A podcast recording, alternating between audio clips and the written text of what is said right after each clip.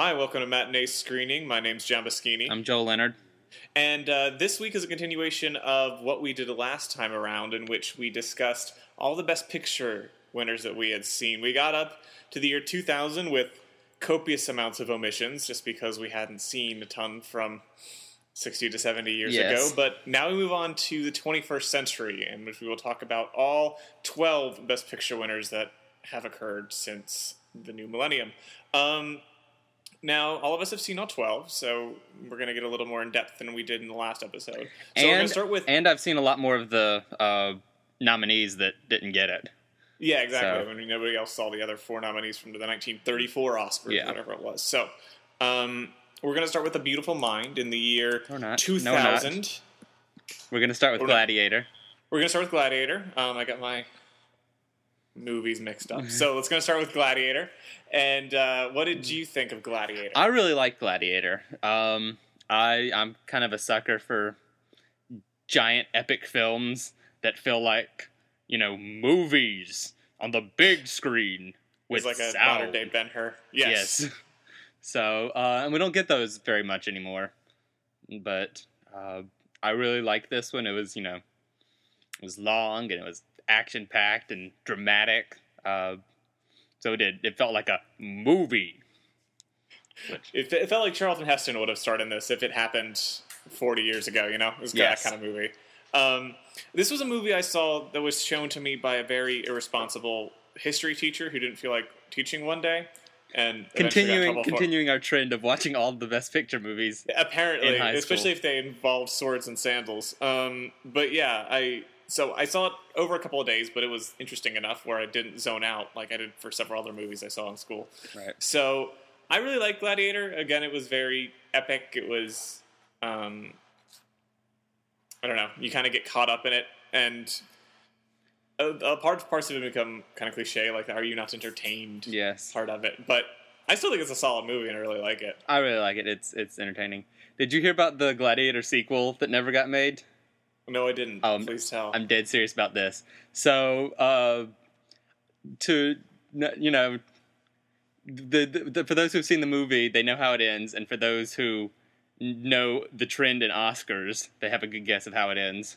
So the sequel involved um, time travel, where No the spirit way. of the gladiator of Russell Crowe's character There's would, no would travel on through the wars of history and like fight in the Civil War and the Revolutionary War and Vietnam and all of these different things. that sounds like an excellent video game. Well, it doesn't even sound like an excellent video game. It sounds like Sounds a like Assassin's. Creed. Well, yes, there's that. but I so it's like Assassin's Creed, the the Gladiator sequel, just in video game form, pretty much. pretty much like it's scary how close this movie got into production. Like Eesh. Russell Crowe's like, "Yeah, I'm good," and uh, Ridley Scott was like, "This is yeah, let's do this." So I don't know where it fell apart, but it's probably just as well that it did. Thankfully, it did. Yes. Um, but yeah, so let, you want to go and move on Yeah. to 2001, in which actually was talking about A Beautiful Mind, Mhm. starring our friend Russell Crowe once again. Same dude. Um, so Same was- production I- company. Yeah, it was a nice beginning of the century for for them. Uh, what did you think of A Beautiful Mind? It was okay. Um, I I had no overwhelming qualms of it. It it didn't strike me as best picture winner.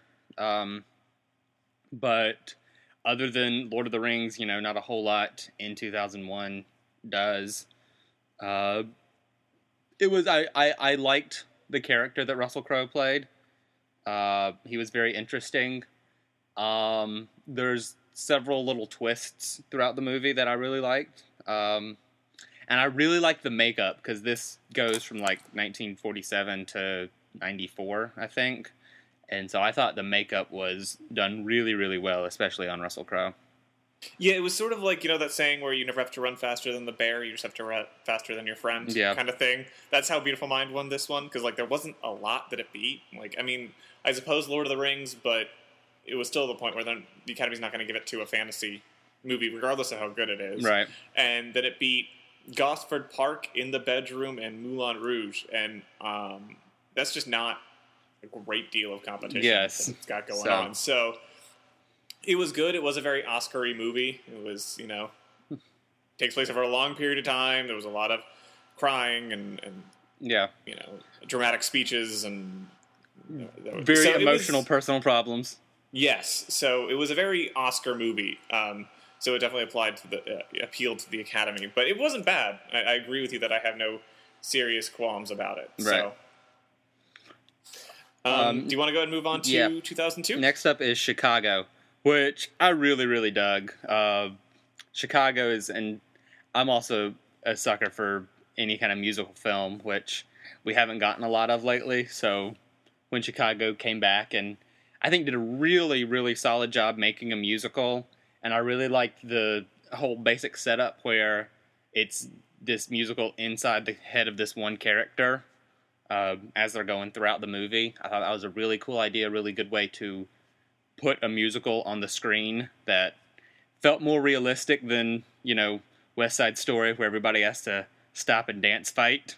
Yes. Um, so yeah, I I really like Chicago. I'm I'm quite happy at one on this one. I, the thing is, that Chicago came out when I was 13 years old, and I, you know, musicals were not something that a 13 year old boy, would, at least not what I was when I was 13. I didn't see it in 2002. I, I Yeah, saw it no, several see, I- years later. And, and so the the person I carpooled with would play it every day for about you know six months, and so for the longest time I refused to see or had an right a loathing of Chicago until I finally saw it about five or six years ago, and ended up really liking it actually. Um, I thought it's one of the better movie musicals that's out there, um, and also really didn't like the stage play.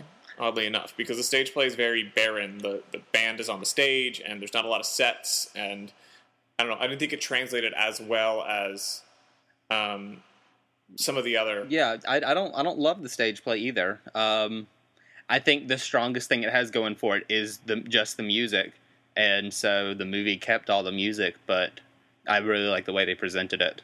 No, I agree, and I thought that you know the cast was surprisingly great. Like, Yeah. you had John C. I like it. John C. Reilly, yeah, John C. Not the Riley one did for- amazing in this, yeah, not the one from Scrubs. I get them confused all the time. Yes. uh, but John C. Reilly was amazing, especially and for a guy bit whose part- other stuff is like Talladega Nights and Step Yeah. Brothers and stuff. So he was great. Um, Catherine Zeta-Jones, Renee Zellweger, like everybody really, and they cast it really well because like Richard Gere, I don't, I mean, that wasn't Richard. Was Yeah, it was Richard Gere. Okay, it was Richard Gere. So. Um, so I thought that it was cast really well. Everybody performed their parts great. So it was something I'm glad I saw once I actually got into musical theater and didn't have sort of a prejudice against Yeah. it. Um, my favorite casting bit is the piano player who does all the you know intros to each song is Taye Diggs. Oh, yeah. It is So- Taye Diggs. Yeah, Oh, So, Taye Diggs. I remember And every movie is made better with Taye Diggs. I don't I've ever seen a movie where it's like, I wish Taye wasn't in that it's like movie. Was not necessary for this movie. That's that's never been said. No, no, you never never complained. So okay, 2003 is the Lord of the Rings: Return of the King. Bitch slaps everybody else in the competition. Um, yes, this is where they got all the statues. every single. I think they won what 13. I think so. I think it's it was something yeah. like. And they didn't win cinematography. They were even nominated for cinematography, which they probably should have. so, um, somebody in the account's like this. This is ridiculous, guys. so I I think Return of the King is it's it's probably my favorite movie of all time. Just uh, like in general. So I obviously really like this one and thought it. So you thought it well deserved, yeah. Yeah, I, I did. Um, but it really it was a movie that was so good where it was it, it the Academy couldn't deny it the best picture because you could almost tell that they really didn't want to give it to a fantasy movie and a big budget movie and that kind of thing. But they really um, kind of They had to. yeah they had to they kind of bowed out of the way of pressure and I thought it was great and Um, especially didn't beat a lot of other stuff like I didn't like Lost in Translation nearly as much as other people did or Master and Commander. Mystic River was okay and Seabiscuit. I mean, does anybody remember Seabiscuit? I love? Seabiscuit. Are you kidding me? I mean, it was good, but it was Seabiscuit. I, I saw Seabiscuit the other day, actually. No, I, I really dug Seabiscuit. okay. I wanted it to win, actually. No. no, you don't. Um, I mean, I still maintain that Return of the King has this unfair advantage of getting 12 hours to, or I guess it's theatrical, the it's getting nine hours to tell its story without you having to sit through a nine hour movie.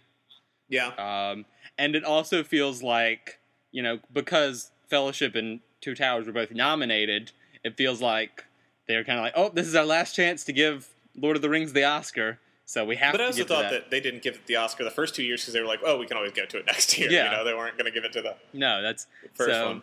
Um, you know, I I can't even begin to try and pretend that Lord of the Rings doesn't deserve an Oscar for as a whole. I just I still have a problem distinguishing between the movies. It feels so much like one movie that you just get breaks part partway through in. So I I can't say like, mm, the last third of this story is where it really hit its stride and, and deserves the statue. Oh, I thought it was. I thought that the third one was significantly better than the other two, and I really loved the other two. But I thought three was a, a big improvement over over uh, Fellowship and, and Two Towers. So I mean, it was long, and yeah, it ended fourteen times. But I really enjoyed, and I think it's a, a substantial step up. I th- I think as far as like tone quality and like directing and stuff, I I can't tell a difference between the three. So it it deserves it deserves an Oscar because Lord of the Rings was amazing and deserves an Oscar. But Well, right. it's so I'm not saying that it was the wrong choice. It was just, of course, it was going to win. It had an unfair advantage. I I mean, I suppose. Um, now, move on to 2004, which was probably one of the more depressing years in which Million Dollar Baby won, beating out The Aviator, Finding Neverland, Ray, and Sideways. Um, what did you, you just recently saw Million Dollar Baby? I did. I, I saw this past week. So, what did you think of it? Um, I really liked the first half of this movie, maybe the first three fourths. I'm not sure exactly where. Um, and I won't spoil it if anybody hasn't seen it, but if you have seen it, you know there's this very specific plot point, and it just changes the whole pace of the movie and like the tone and feel of the movie. Uh, and I really didn't like anything that happened after that really? it, it it didn't click with the first part of the movie to me. Um, just the the character development. It it felt like it was a surprise thrown in, kind of like how in Nicholas Sparks movies, where like at the hour mark, it's like bam, cancer. Like and you, nothing up until that moment was indicating that they would be dealing with this. There was no foreshadowing or build up to that at whatsoever. I kind of wish Nicholas Sparks would make a, a book that just, he would just call it BAM! Cancer! And that's just the entire. So you know it's coming. That's the genre. That's that's the Nicholas Sparks genre. It's BAM! Cancer or BAM! War It's- or yeah, it's- something. It's bam something else, but it just it comes out of nowhere with no nothing in the first half, and so it felt a little bit like that, where they're suddenly having to deal with this one thing. Yeah, and I, I guess I agree with you. It is very depressing. It's not, and it was kind of a Clint Eastwood. I'm not sure if you know a first time director directed Million Dollar Baby. This would have gotten the acclaim it did, um, and so I enjoyed it. But I think that Sideways, in retrospect, I think if most voters could go back and vote again, I think Sideways would probably win because that one's held up. I think a lot better than the other ones have. Um, so I, I don't really have a big problem with Million Dollar Baby winning, um, but it, it just it didn't. I don't think in 15, 20 years people are going to be talking about it because people barely talk about it now. Yeah, it's going to be one of the ones like what we did last time. We're like, oh, that movie won over Yeah. over these classics that get the special DVD releases. No, and so nobody's going to have seen Yeah, Million Dollar Baby 15, 20 years from now. I mean- just don't think it's- the first half of it I really liked. I was I was really enjoying it throughout the whole boxing part. I thought it was good fight choreography. It was interesting characters. Um, I think boxing movies are kind of like I don't know. There's something that just they kind of all seem the same to me a little bit, and so I'm I don't really think Million Dollar Baby, especially except it being about a female boxer, really distinguished itself in any way. well, this came out like right at the same time that Against the Ropes came out, which was that other like women can't box, but it's Meg Ryan instead of Hilary Swank and no Clint Oh. Eastwood. Oh no! So like you can see exactly like which one the Oscars will care about. Was it kind of like you hang out with a less attractive person and make her seem better? Yeah. You know, Yeah. is that is that theory when it comes to female boxing movies? And that was the same year as Cinderella Man, I think. Cinderella Man was the next year, but yeah, Oh, was it? Okay, because then it must have been the winter of the next year. Yeah. because they were very close to each other. there were. Um, Okay, so moving on to 2005, in which I think that this is the only time, at least for me, that the worst movie that was nominated won the Oscar. Um, but that's just my opinion. What do you think? That's the only one I've seen. I've, Okay, I- so fair I enough. mean, and it was. It felt like it was it was a really good movie the first time I saw it, like back in either 2005 or 2006. Yeah. But then I saw it years later, and I was like, "Why was why was this so good again?" I think that people Like- thought that they didn't vote for it, they'd be racist. They were just like, no, I'll vote for Crash. I'm not, I'm not Yeah. a racist. Of course I'm going to vote for that. And then people looking back was like, no, it was just, I mean, it was an okay movie, but it was like way too self serious. It was, this is an important movie. We're changing the world with this movie. And you could just kind of see all the actors thinking that when they were making it and director. And looking back on it, I think Good Night and Good Luck should have won. Yeah. Um, because that was such a an amazing movie in my opinion. You also had Brokeback Mountain, which I mean, Broke, I think- Brokeback Mountain just being around during the time it came out and just knowing what it was about, it was like it's very clear this is going to get the nomination and not win because you know it's it's something where you want to look supportive, but you don't want to be controversial. So. Yeah. I, I knew Brokeback Mountain was had like a guarantee nomination and no chance of winning. and Capote was about you know Philip Seymour Hoffman, and it was a good movie, but it was kind of one of those where it was the movie was inconsequential compared to what Philip Seymour Hoffman was doing. And then Munich is probably Steven Spielberg's most overlooked movie. Yeah. and I really like it. It's not something I want to see again, but it's one of those when you look back on Steven Spielberg's career, is not one that's going to get a lot of mention, but is one of his better ones. And I really like Munich, and I've always been interested in that event. So I really liked Munich. Yeah. it was something that should be seen more. I do need to see that one. You Um, do. the the thing with Crash is that, um, first of all, because it's so specifically about racism, all the characters seem very very racist. Um, because they're only dealing with racial right. things. It's kind of like I don't go through life and having to deal with racial tension, you know, No, 24 it's- hours a day. yeah. So, like, everybody seemed kind of way too preoccupied with race. Yeah. Uh, so it's it's very interesting because you know a lot of them a lot of times they you know it's there's this like I'm not racist but you know thing that happens several times throughout the movie and you're like every that's just it's because that's all anybody in this movie talks about so um, yeah it's still one that's very good but it it has not stayed well with me it's not aged well in the seven years that it's existed Especially when we uh, I saw a movie with you in which it was called Movies That Matter, and it just kind of was like a double whammy. This is a serious movie, guys. Like, I'm serious. yeah You need to watch this movie, guys, or else you're going to be racist if you don't watch Crash.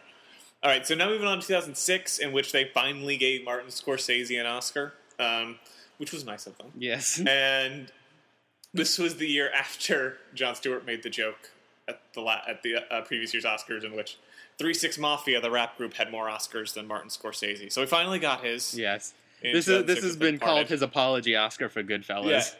I mean, Martin Scorsese won this Oscar for Raging Bull, Goodfellas, like all these other movies. So it was like he won it in terms of it as well as those. So um, I really like The Departed, though. I think I I absolutely love The Departed. It's it's one thing where I you know he I, he won the Oscar before I saw the movie. I didn't see it in theaters, but seeing it later, I was like, I'm really glad I ended it, the movie he won it for ended up being really good because yeah, because it was. It was probably one of his best movies. I think that.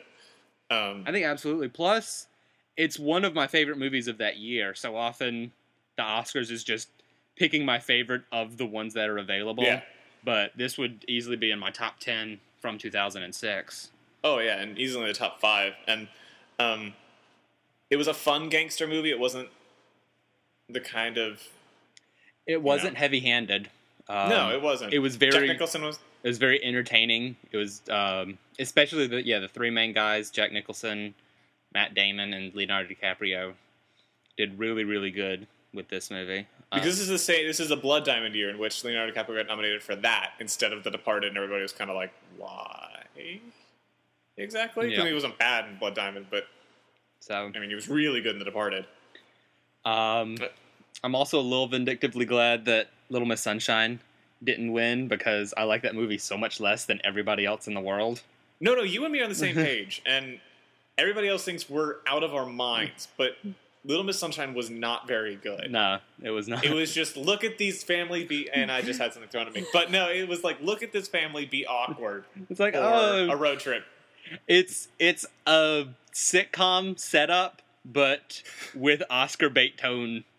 It was. It was. Remember that really awful road trip you took when you were seven years old? You want to relive that for two and a half hours? Excellent. Here's Little Miss Sunshine, and the end of Little Miss Sunshine was good, but Little Miss Sunshine was just like, look at these quirky characters.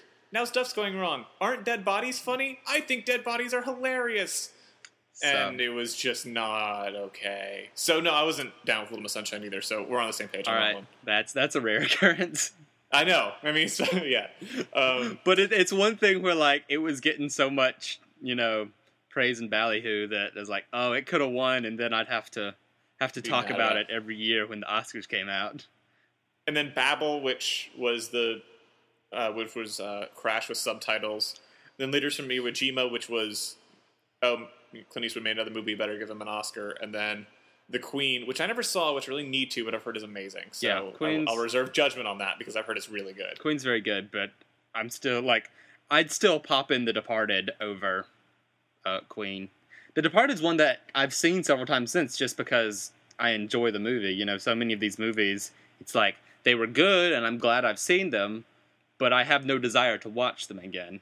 And if I Yeah. just want to watch a movie, like, not another teen movie is gonna get picked over Crash and Million Dollar Baby. No, I'm not gonna. No, nobody's gonna flip that on at the end of a, a hard week and be like, "I need to relax. Let me let me do some Crash." So, Um, but I'll, I'll watch Departed. And okay, so moving on to 2007, um, which was No Country for Old Men, won over Atonement, Juno, Michael Clayton, and There Will Be Blood.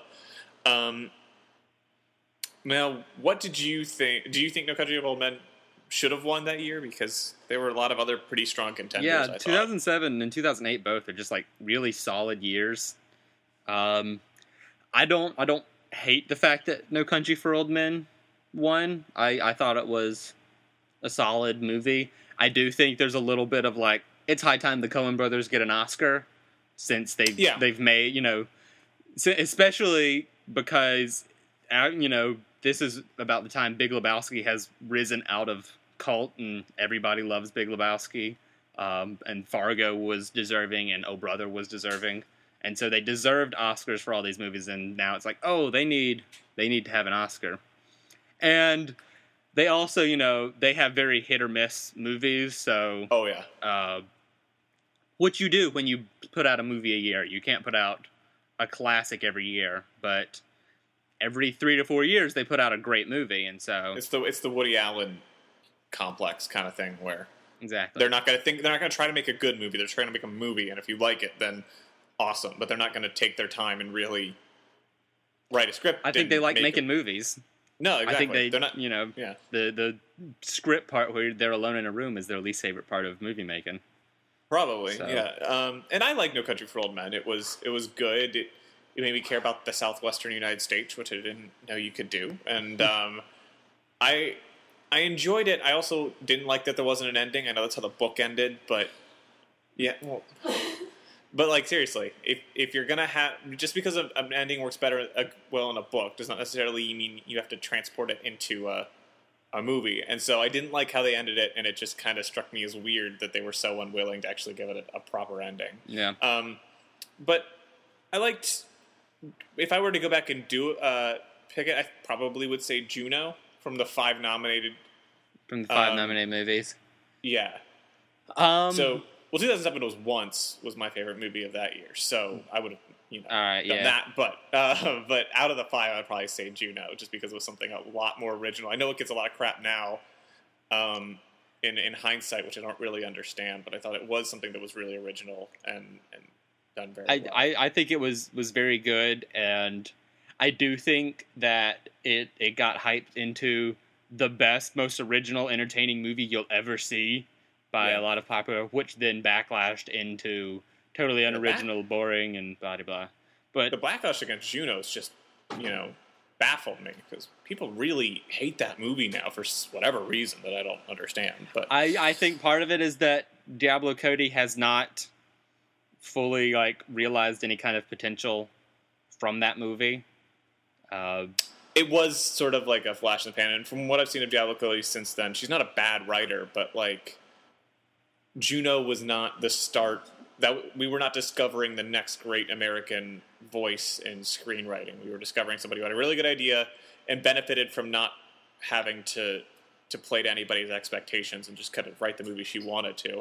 Um, But now that she has expectations, it, it's not working out quite as well. I mean, I think Juno's also an indie hipster darling with the with the soundtrack that it has yeah, and whatnot. And so people who hate that genre, you know, will fly Juno as the flagship of you know what they hate.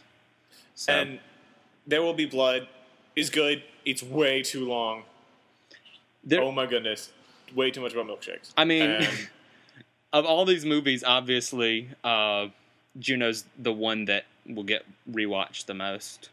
yeah. Um, so, and Michael Clayton I hated, and I don't really understand why.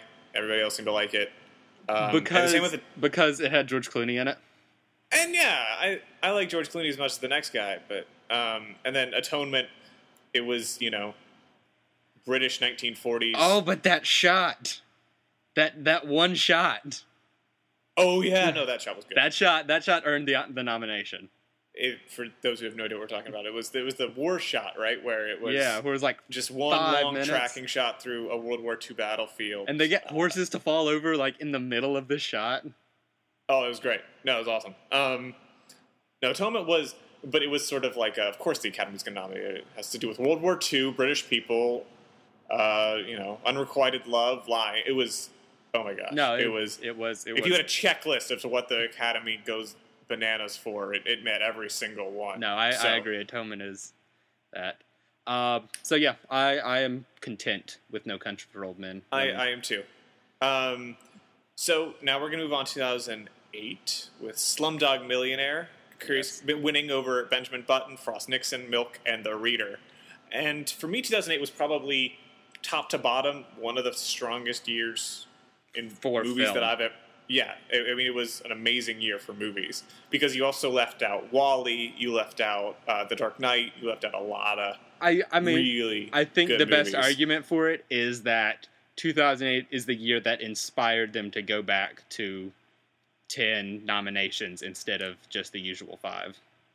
Yeah, well, because in, it was one of those where it really highlighted the Academy's unwillingness to go for anything popular. Because if you don't want to nominate Dark Knight, and you don't, want, or you don't want to nominate WALL-E, then I guess you can understand it. But both of those movies were so good that you had to nominate one of them. You know, it was sort of like the fact they nominated didn't nominate either just really hurt their credibility. But I mean, overall, I really like Slumdog Millionaire, and I think it was a deserving winner. I, I, I liked Slumdog Millionaire. Uh, fine. Uh, I I, guess I liked it more than you did. I might be a little bit like grumpy and unwilling to accept that Dark Knight didn't win when it was far and away my favorite movie of like the decade, in, as in addition to just the year. Uh, See, Dark Knight was number four of the year for me, so I guess that I don't I, really. I don't understand that. How do you not understand that? We're gonna we're, we're gonna turn this into the Dark Knight podcast again. We might. No, but seriously, like I had, you know, WALL-E is my number one because it, it is. Yeah. And then I think I had Slumdog Millionaire two, and then I had Milk three, or I, I switched that two, and then I had Dark Knight. Yeah, I like Dark Knight, obviously, but Dark. I mean, Dark Knight is it's everything that superhero films have been leading up to since X Men in 2000.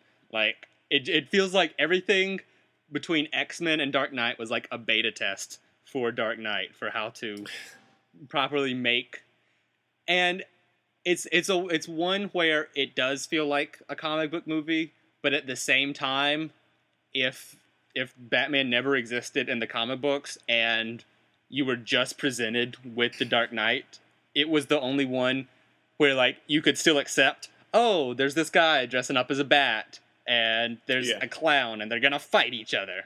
Adam So- West ain't got nothing on The Dark Knight. Um, I don't know how this turned into a Dark Knight podcast, but Because you can't uh, mention 2008 without me complaining about The Dark Knight, apparently. You really can't. Um, but then, okay, but I really I love Slumdog Millionaire because Danny Boyle is probably the best, my favorite director, just working right now. Um, and I thought putting it in India and just a culture that so many Americans are just completely unfamiliar with, um, especially with such a diverse culture as far as the tradition of it, and yet it's so uh, rapidly modernizing. I thought that they did a great job of capturing that and really making it a movie about India without ever losing sight of the central love story and how they intercut with the game show and through his history.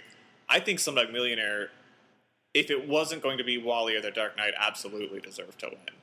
Um, I did like Slumdog Millionaire a lot, but um, I would have given it to Frost Nixon or Milk. Those, Really? Those were my favorite of the year. And Maybe because besides I, I love uh, Good Night and Good Luck so much, but I thought Frost Nixon was just a slightly worse version of that. Um, it's one like the one time I'm all for the movie, the British movie. That's when that's when the Academy turns their back on me. It's because it was directed by an American, Joel. Can't have a British movie directed by an American. Come on. um, I I really like that because it it it did it felt like a very it felt like the exact right way to adapt a play when clearly so much of this movie was gonna be hanging around the dialogue, especially the scenes between these two characters. I thought it did a very good job of that. I really liked uh, Franklin John Martin Sheen uh, in these roles. Michael Sheen. What I say? Sheen. Martin. Oh, sorry, I've been watching Uh, West Wing. and then also, I think that a lot of the reason people were so mad about WALL-E and the Dark Knight is that, that the stupid reader got nominated, where it was just like, there's just no way the reader should get nominated because it was just It's it was oh it was a C movie at best. no. It had Kate Winslet be naked in it, and it had stuff about the Holocaust, and it was British, so of course they're going to nominate No, do you It was- remember? um, it was like an episode of Extras from years earlier, and Ricky Gervais wrote it. So Kate Winslet was saying, "I got to do a Holocaust movie because that's how I'm going to get nominated." Exactly. and she did, and she got nominated, and she won. Yeah. and I'm glad Kate Winslet won, but it wasn't even Kate Winslet's best role by I'm, any stretch. I'm of the glad she has that statue on her fireplace, but No, I am too, but I'm not glad it's for the reader. yeah, Um. I agree. So, yeah, Slumdog Millionaire, I really loved. Curious Case of Benjamin Button was, you know, I think it was a victim of its own hype yeah, because it didn't connect in the way a lot of people thought it would. And it wasn't bad. It wasn't bad, it was- It's it was just very forgettable. It was very forgettable too. yeah. In a way I wasn't expecting. So, um, and then Milk was just a solid was movie. Like, amazing. yeah, no, man. I, that's that's one I do uh, wish. I think Emile Hirsch would have gotten more recognition. yeah, no, that and I- it, and that was the movie you think about it that revitalized James Franco's career. Yeah, Like if you because it it was like he he was done after after Spider Man. Spider Man three. You had like, and then he did a bunch. Of He had a couple of really- those like movies that come out in the off season. Yeah, like Flyboys and stuff. Yeah, he had a bunch of like really bad stuff, and then he had did Milk, and then he got a couple of more roles, and now he's like, He's the busiest know. guy in Hollywood. it's it's yeah. So Milk really saved James Franco's career, but I I really and um, I yes, I, I wish that that movie would be recognized more, but it was just in it had the misfortune of probably being in the best year of the No, that's past twelve years. that's that's the that's the thing with Iron Man too. I've you've said you know Iron Man by all rights should have been the best superhero movie of the year. It just had like it, Oh, that was 2008. Yeah. Goodness, yeah. That's So- disappointing. That's the thing is, yeah, you watch Iron Man, like, there's no way this wasn't the best superhero movie that year. It just had the No. terrible luck of coming out at the same time Dark Knight did. So that's that's the thing is, any one of the top ten movies of 2008 could have been the number one movie in other years. oh, absolutely. Especially with the years before that, because Yeah. I think it would have been, and even the fifth best movie, 2008, probably should have beaten anything that got nominated before Lord of the Rings. Yeah. So um, it was definitely a, a great year to go to the movies in 2008. So 2009, in in large part, I would say, in reaction to the outrage over WALL-E and The Dark Knight and Iron Man and those movies. Um, the Best Picture category extended to 10, Yes. which I think is too much. Far, far, far too much. Um, but the Hurt Locker won. And Yeah. what did you think of 2009 in your movies? Um, so Hurt Locker beats Avatar, The Blind Side, District Nine, An Education, Inglourious Basterds, Precious, A Serious Man, Up, and Up in the Air. Um, and you know, it, it does feel a little bit like at this point, just pick your favorite movie of the year since there's so many nominations. Uh, yeah. I think I think District Nine was my favorite that year, but it was clearly the one that you know it was. We have to appease mainstream. It would not have gotten it No. if it weren't for 10. No. No. there's just no way. Um, so, of the ones that you know actually had a chance, Hurt Locker was was okay. I didn't love it the way a lot of people did. Like I did. Yeah, like you did. Like, Um, yeah, because Hurt Locker was my favorite movie of that year. It was one of the few times when my favorite movie actually won. Um, especially with just how it portrayed the Iraq War and how it took such an apolitical stance to it, instead focused on the soldiers as opposed to because it was you know this was a time when nobody thought Hurt Locker would do well because um, you had movies like Rendition and The Kingdom, and I know Kingdom wasn't about the Iraq War, but it was about the Middle East, and people just were not seeing these movies Yeah. just because nobody you're seeing it on the news. Why would you want to go see it in in theaters and use it for entertainment? The problem with those movies is they all took a political stance and, and they tried to say a message when instead what Hurt Locker did is is sort of like what Apocalypse Now did and Platoon did, and they were just they focused on the soldiers as opposed to the war. So I that's why I really like the Hurt Locker and, and thought it was by far the best movie of the year. I mean, Hurt Locker was was good. Um, so it's it's one where uh, I I think it will it will have a lot of appreciation in the future for the things J four in the way that Apocalypse Now is considered like the Vietnam War movie. I think Yeah. there's a very good chance Hurt Locker will be the Iraq War movie. Um, there's one scene in there where they're playing Xbox and they're playing and like the movie takes place in I think 2004 Mhm. and the game that they're playing came out in like late 2005 and it it's only it's one of those things where only because I knew about it you know it's when you see the blooper yourself without people telling you it's Yeah. so much worse Yeah, And so no, I've, that- and also just speaking with the the Hurt Locker is kind of like the definitive Iraq War movie. I think that if you look at Up in the Air, that's probably going to be the definitive Great Recession economic crisis movie that we had, just Yeah. with the layoffs and everything like that. And it's it's probably my second favorite movie of the year. That's the thing, I re- 2009 was strong too. 2009 was not bad um, no, Well, the the one thing I really wished would have been nominated was Moon. Uh, Moon came out that year, and it was one that felt like it could have been Oscar baity, uh, but it came out really early in the year. Was the other problem it had. but like ten category, ten slots, and you still can't get Moon in there. Well, I knew well because they were like, well, we get. Well, and I hate the politics behind the Oscars because they were like, we already gave District Nine, so we filled our sci-fi quota. Yeah. Um, but both District Nine and Moon kind of capped off what was probably.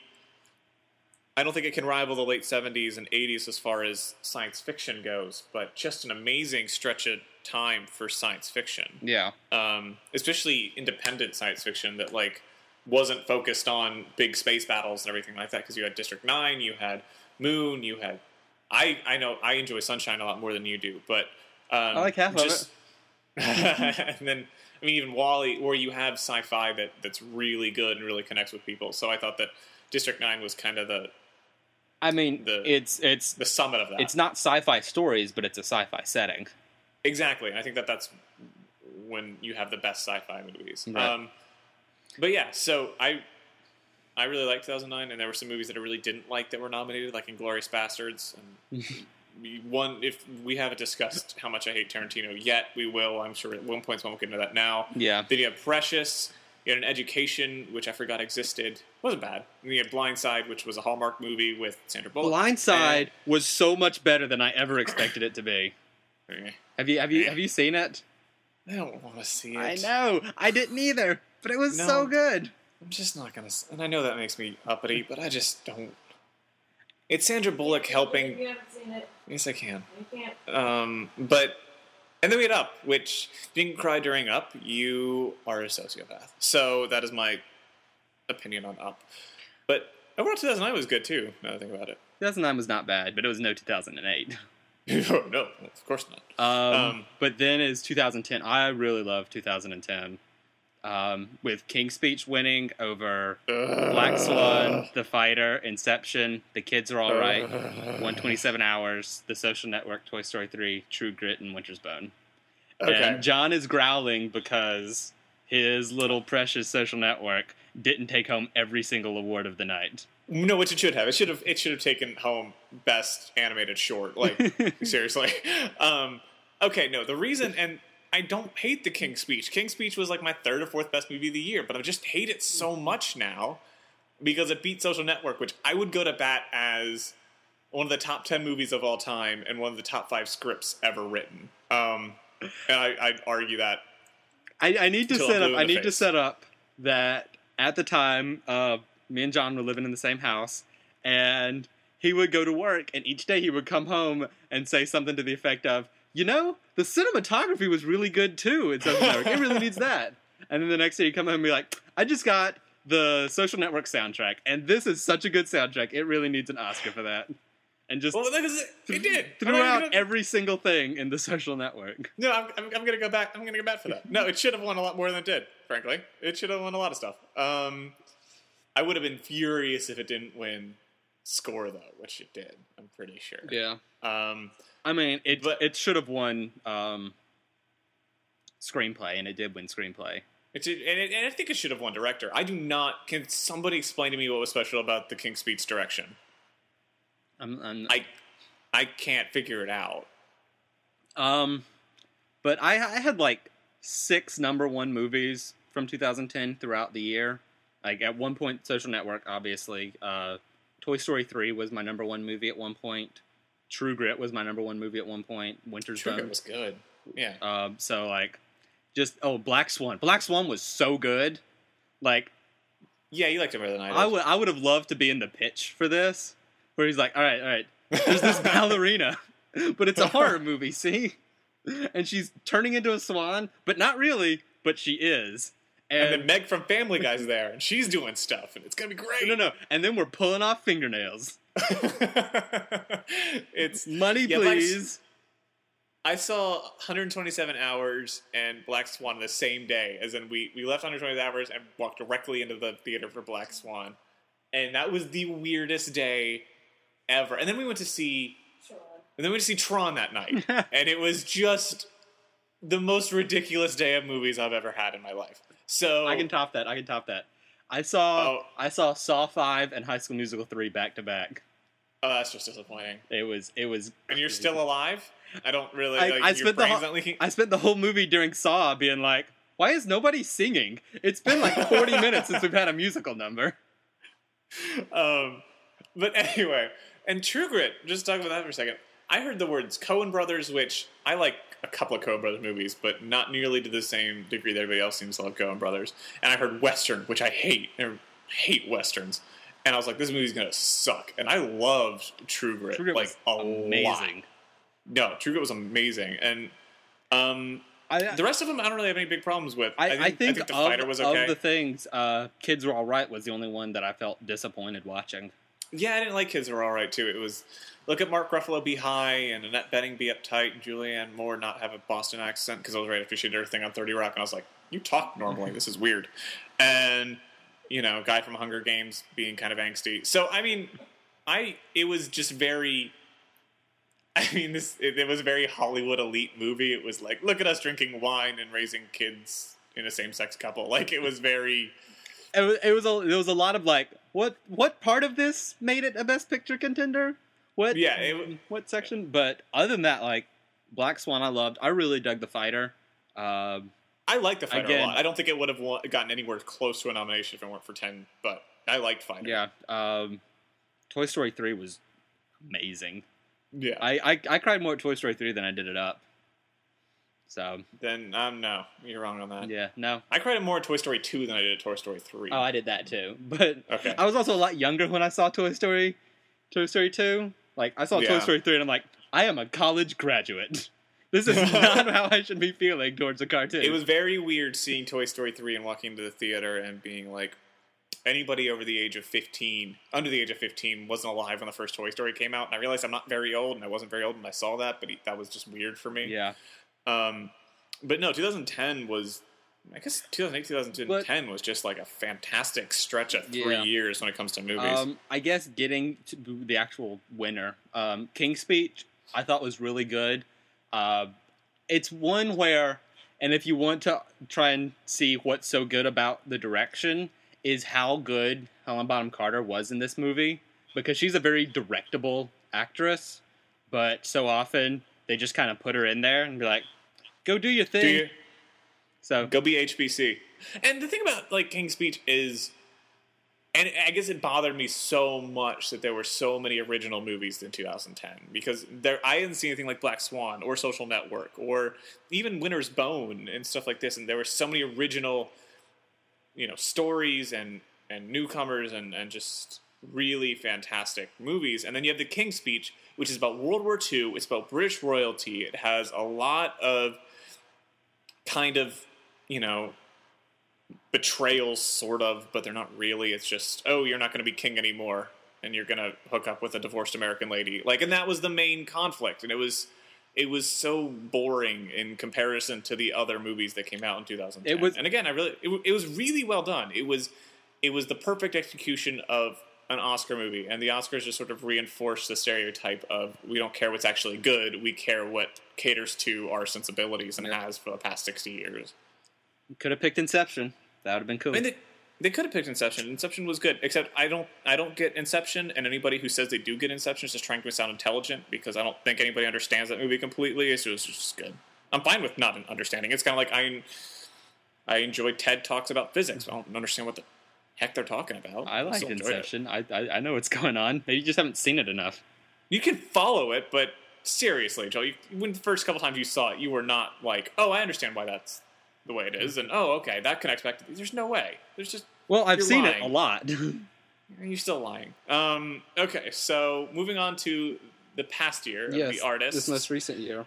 Winning over The Descendants, Extremely Loud, Incredibly Close, The Help, Hugo, Midnight in Paris, Moneyball, Tree of Life, and War Horse. And for me, five of these movies are really good, and the other ones um, are either okay or I haven't seen. So, um, what did you think of the artist? First off, Um, we talked in depth about the artist a couple Yeah. podcasts back, uh, and that was before it had won. And uh, I I brought up it was it was a fine movie. It feels like it's getting so much of its praise because you know oh they're bringing back this bygone genre uh, and making a silent movie and that's innovative and stuff. Um, which I didn't totally buy into. Uh, it's it's a movie where I, I thought it was a great movie, but if it's getting an Oscar because it's you know making a it's doing a genre that we haven't done in a long time, that's not really Oscar worthy things to do. and yeah, and I think that we're living in a very nostalgic uh, age for you know popular culture right now because you have stuff like Mad Men, and you have stuff like The Artist winning, and there's a really big, you know, push towards what life was like in the 50s and the 60s and and even 80 years ago. And so I think The Artist was the direct beneficiary of that. And it is a great movie, and I really enjoyed The Artist. Um, it also had the benefit of not being a great year, I thought, as far as movies goes, because there weren't. I love movies like Midnight in Paris and The Descendants and Moneyball, especially, but I'm not looking back at 2011 and thinking any like those were that's a classic movie right there. The Yeah. same way I was I mean, for the past three years. yeah, no, I said like I had six contenders for my favorite movie in 2010. 2011 of the choices it was Midnight in Paris, far and away. Oh, absolutely. Midnight in Paris is by far the best one. Moneyball was a lot better than I thought it was, especially with all the drama that went along with it being made and all the casting changes and everything like that. But Yeah. I want if I were to see any of them again, it would probably be Midnight in Paris is probably the most rewatch value for me, and then Moneyball Yeah. Are probably the two best. I, I liked I liked The Help a lot, and I liked Hugo a lot, I like both of them, and I, d- I Um, like Warhorse a lot. Warhorse is I haven't seen good. War Horse. Tree of Life was. I don't there's Tree of Life was like you go to an art exhibit and there are all these pretentious people with glasses and sweaters, um, just like, uh, like a modern art interpretation. It's just a video on a loop of a tree, and everyone's like, "It's so innovative." No, it's not. It's just there's no plot to it. There's Tree of Life has this amazing Nova documentary in the middle of the movie. which yeah. And if I could watch those 30 minutes, I'd be like, yeah, PBS. Seriously, But- I can go to. I'll go to just. I'll you know. I'll I'll go to my local, you know, nature museum and look at all the cool shots they got from the Hubble ter- telescope, and then it's randomly Brad Pitt being a pseudo abusive father, and then Sean Penn's riding in a glass elevator. It just didn't make any sense. And Yeah. Uh, if people are trying to glean meaning from it, I think they're, you know, either that's coming from their own need to, you know, glean a meaning from it, or I don't know. But No, so- Tree of Life is just so pretentious. the rest of the movie I didn't like, and there was so much of it. That, Oh, that was the thing. Um, It was yeah. so Uh, I also I really didn't like Extremely Loud and Incredibly Close. I didn't see a need to. I didn't feel a need to see that for whatever reason, and I didn't. You know, It, first off, it was Stephen Daldry who did the Reader, which we talked about before, and if Stephen Daldry's a movie, the Academy has to nominate it. I think he has pictures, of all of them doing something. I, that's the only explanation I have for why Stephen Daldry keeps getting Oscars, but um, it just seemed so. Like It nothing was- about it made me want to see it. If that makes sense. it was it was feel sad and bad. You you really should, guys. Sad and bad. Everyone. seriously, guys. This is seriously. Um, so I actually I, I like Tom Hanks in it though because I like Tom Hanks in anything Well, it's Tom Hanks. because Tom Hanks is so cool. It's, yeah, So, there's just no way you don't like Tom Hanks in anything. No. Um, but and so, 2011 was a little bit of a letdown from the past three years, which I suppose you have to have those types of movies, especially because there weren't even many very good, you know, blockbusters. no, that no, year. 2011 was a letdown year, which is nice that 2012 is shaping up to be so full and exciting. Because yeah, I I went through 2011 looking at like you know newspapers and blogs and stuff, being like, oh, these 2012 movies, they're gonna be good. You just you Yeah, just yeah. wait. So And so, yeah, I mean, 2000. And, and I suppose the artist could win out of any of those, and so I'm not really going to complain about it winning. And again, we did talk about all these recently, so we can't go into too much detail. But yeah, um, I mean, I I hopefully 2012 will be better, and it's already off to a better start. I'm. I'm looking forward to 2012. Like the, even the even the like off season movies, even like the January through March movies have been really good this year. Yeah, so, So- I'm I I'm- I'm, hopeful for the Oscars. as am I. So that was a much more in-depth version of the uh, our second part. Yes. we, Apparently, when we've seen more of the movies, we have more to say. we do. Um, but yeah, I suppose that'll do it Yep. for this week. Uh, now that we've reached the end of our, our Oscar predictions. Yes, next week uh, we're going to start a thing. We uh, occasionally we'll take an episode and look at television instead of movies. And next week we're going to be looking at a phenomenon called the second season slump, which is which apparently apparently is an affliction that hits me a lot harder than it John subscribes to near religiously.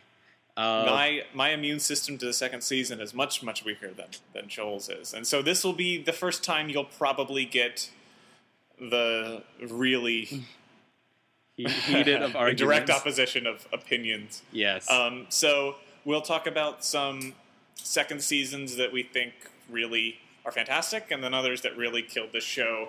Spoiler alert: It's going to be Glee. So, so so we'll- that'll be next we'll week. see you next time.